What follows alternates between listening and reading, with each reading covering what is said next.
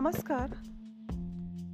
भारतामध्ये श्रावण महिना आला की त्यानंतर सणांचा ओघ सुरू होतो. एका मागोमाग एक असे सण साजरे होतात. तर श्रावणामध्ये पंचमीस नागपंचमी हा प्रथम पहिला सण येतो आणि त्या दिवशी कालिया नागाच्या स्मरणासाठी श्रावण पंचमीस नागपूजा केली जाते. आता पूर्वी काय होतं की गाड्या प्रवासासाठी उपलब्ध नसायच्या. त्यावेळेला सर्व जवळजवळ पायी प्रवास असायचा. फार तर बैलगाडी असं साधन होतं. आणि स्त्रियांना विवाह झाल्यावर त्यांच्या मम्मी पप्पांकडे आई वडिलांकडे जाता यायचं नाही. तर त्यावेळेला पंचमी सण आला की स्त्रिया एकदम खुश असायच्या. कारण सासरहून त्या माहेर जायच्या. आणि खूप कमी वेळातच त्यांना असं आपल्या आई वडिलांकडे जाता यायचं. त्यामुळे पंचमीला स्त्रिया खूप आनंद असत असायच्या. त्यांना नवीन वस्त्र नवीन भांगड्या असं सर्व दिलं जायचं. आणि माहेरी आलेल्या माहेरीचं माहेर वाचण्याचा खूप पाहुणचार व्हायचा. आई वडील खुश असायचे मुली खुश असायच्या. आणि मग त्या दिवशी सकाळी लवकर उठून स्नान करून गंध हळद कुंकू बुक्का केशर असं मिश्रण तयार करून नऊ नाग पाटावर काढले जायचे किंवा मग भिंतीवर काढले जायचे. काही काही ठिकाणी नागाची मातीची मूर्ती तयार करायचे आणि मग त्या मूर्तीची पूजा करायची. पण आता सर्वसाधारण सर्वांच्या घरामध्ये पितळी मूर्ती अवेलेबल असते किंवा मग चांदीची मूर्ती असते. मग तिची लोक पूजा करतात. सर्वप्रथम श्री गणेशाची पूजा होते आणि मग नवनागांची पूजा होते. तर दुर्वा लाया असं नैवेद्य देवाला ठेवतात. आणि मग उकडीचे मोदक किंवा दिंड म्हणजे उकड काढतात. म्हणजे आपण म्हणतो वाफवून घेतात. त्या दिवशी तवा गॅसवर किंवा चुलीवर ठेवला जात नाही. कारण म्हणतात की हे ते नागाचा फणीसारखं असतं असं आई वडील पण सांगायचे. तर आपल्याला जसे आपले घरातले मोठे लोक सांगतात त्याप्रमाणे आपल्याला ही माहिती मिळते.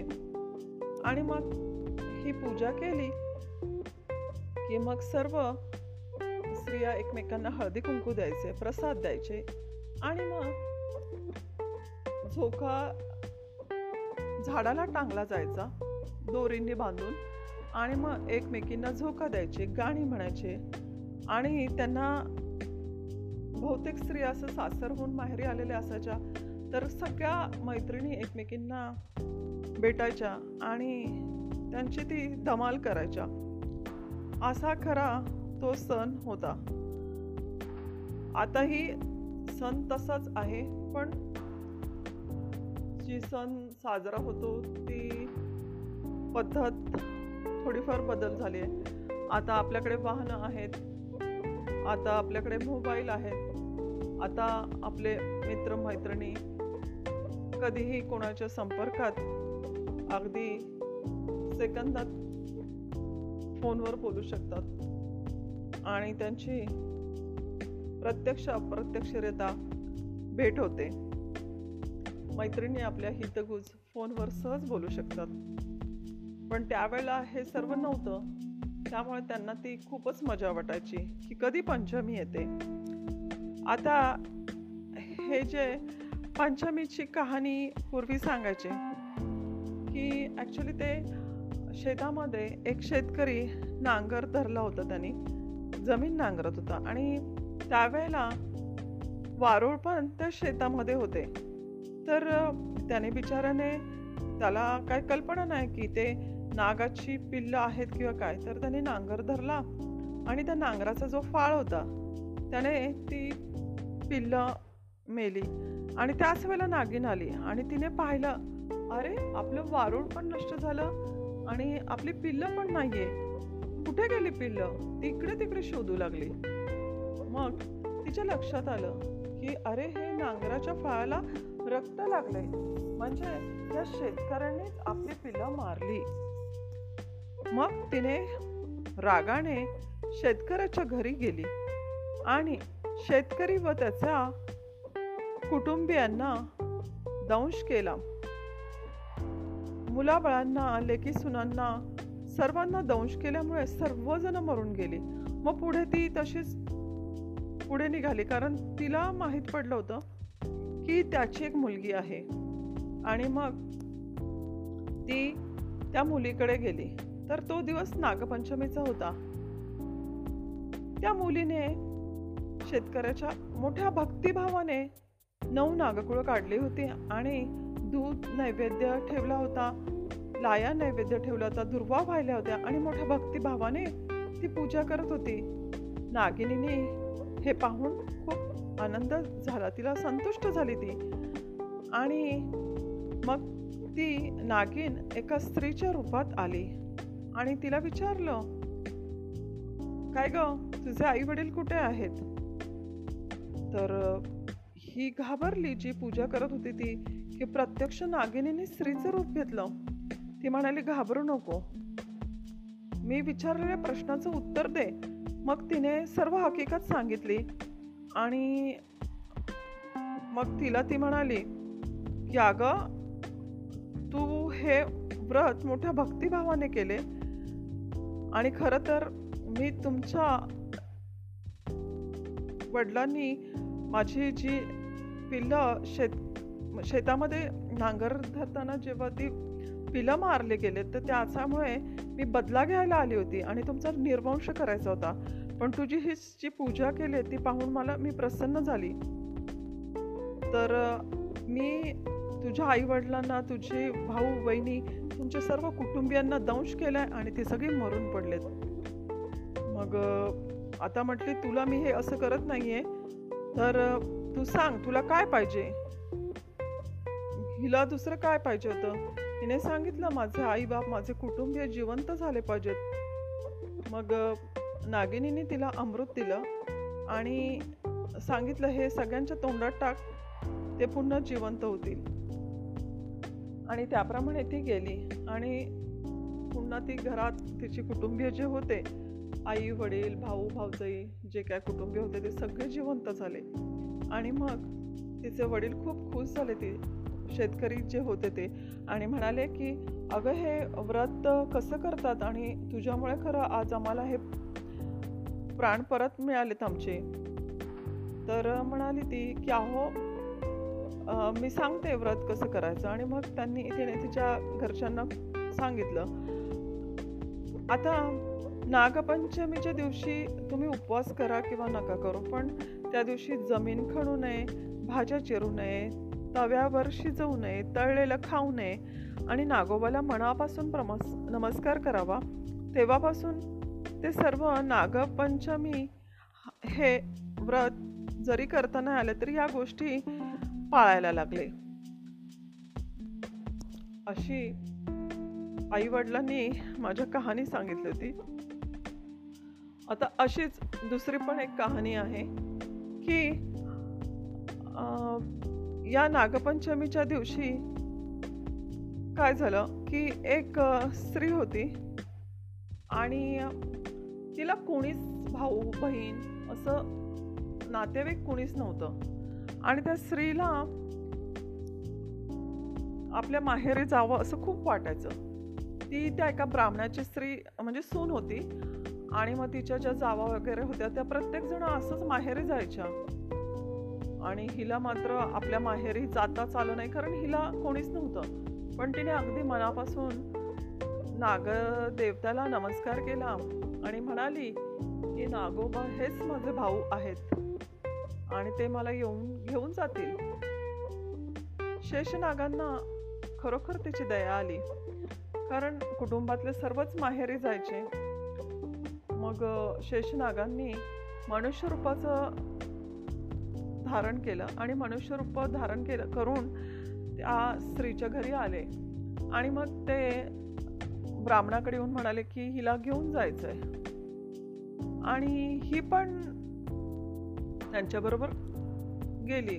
ब्राह्मण म्हणाले की इतके दिवस नव्हता हा आणि हा तर कुठून आलाय तुला घ्यायला? पण त्यांनीही पाठवलं. मग त्या त्याने तिकडे गेल्यावर त्याचं साहजिकच बिळामध्ये घर होतं. मग त्याने पुन्हा स्वतःच्या रूपात आले आणि या मुलीला घेऊन स्वतःच्या घरामध्ये गेले. आणि थोडे दिवस ती तिथेच राहिली. आणि मग त्यानंतर नागिनीला बाळ होणार होते. तर तिने म्हटले की दर हा दिवा पकडून थांब. आणि तू माझी डिलिव्हरी होईपर्यंत अशीच दिवा घेऊन उभी राहा. नागिनीची डिलिव्हरी झाली आणि म्हणतात की तो दिवा तिच्यातून पडला आणि जी बाळ झाली होती त्यांची शेपट भाजली गेली. मग त्यानंतर ती तरी तिकडेच राहत होती.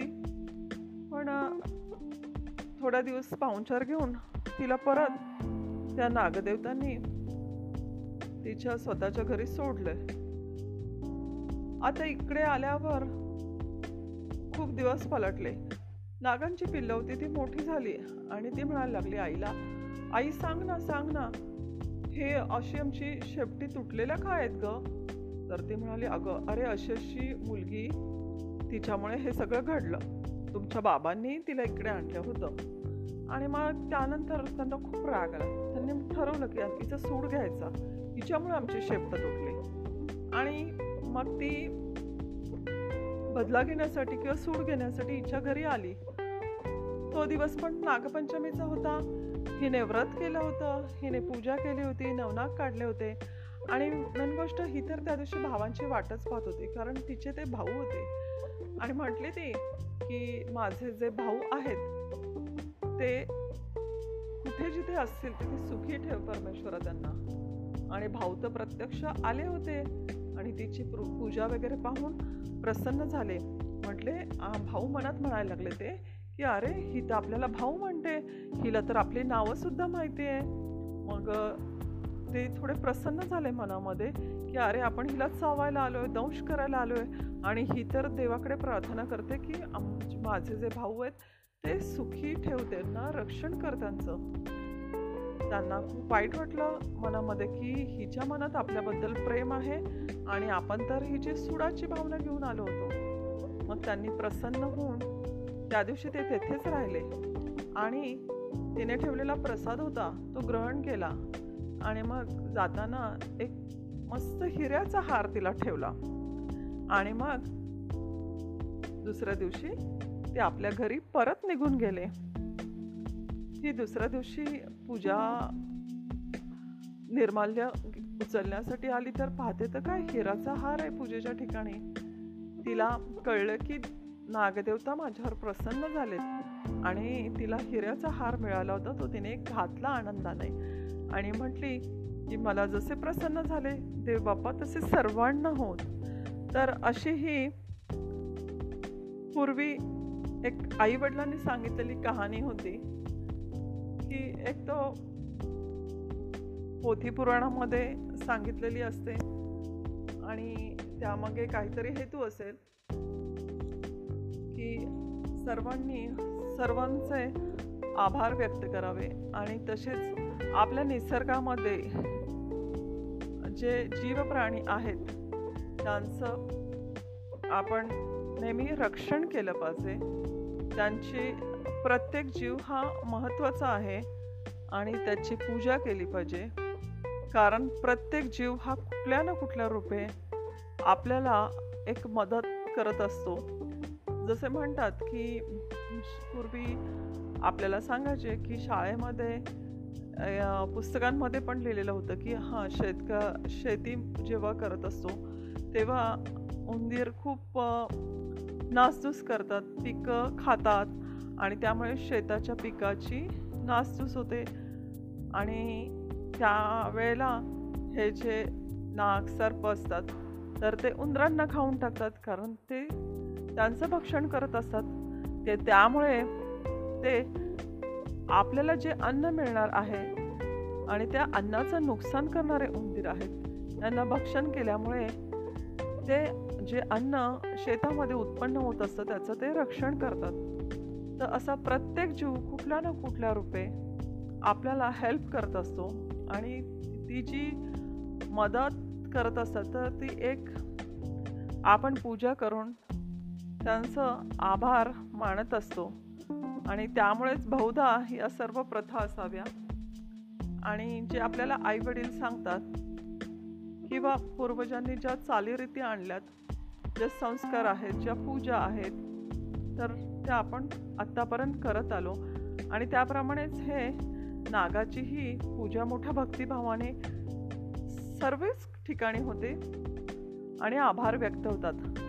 तर हे जे नागाची पूजा होते तर हे नवनागाचं एक स्तोत्र आहे. तर ते म्हणून आपण नवनाग देवतांचे आभार मानूया. नवनाग स्तोत्र. अनंतम वासुकिम शेषम पद्मनाभम सकंबलम पद्मनाभं पा शङ्खपालं धृतराष्ट्रं तक्षकं कालियं तथा। एतानि नवनामानि नागानाच महात्मनः। सायङ्काले पठे नित्यं प्रातःकाले विशेषतः तस्य विषभयं नास्ति सर्वत्र विजयी भवेत्। इति नवनागस्तोत्रम् सम्पूर्णम्। देवता नमो नमः। कल्याणमस्तु शुभम भवतु तर अशी आज मी श्रावणातल्या नागपंचमी या सणाबद्दलचं माहिती थोडक्यात सांगण्याचा प्रयत्न केला. आणि त्याची स्टोरी होती दोन. त्याही तुमच्याबरोबर शेअर केल्या. त्या खरं तर अध्यात्म पुस्तकातल्या आहेत. ज्या माझ्या आईने मला सांगितल्या होत्या. त्या मी तुम्हाला सांगितल्या. धन्यवाद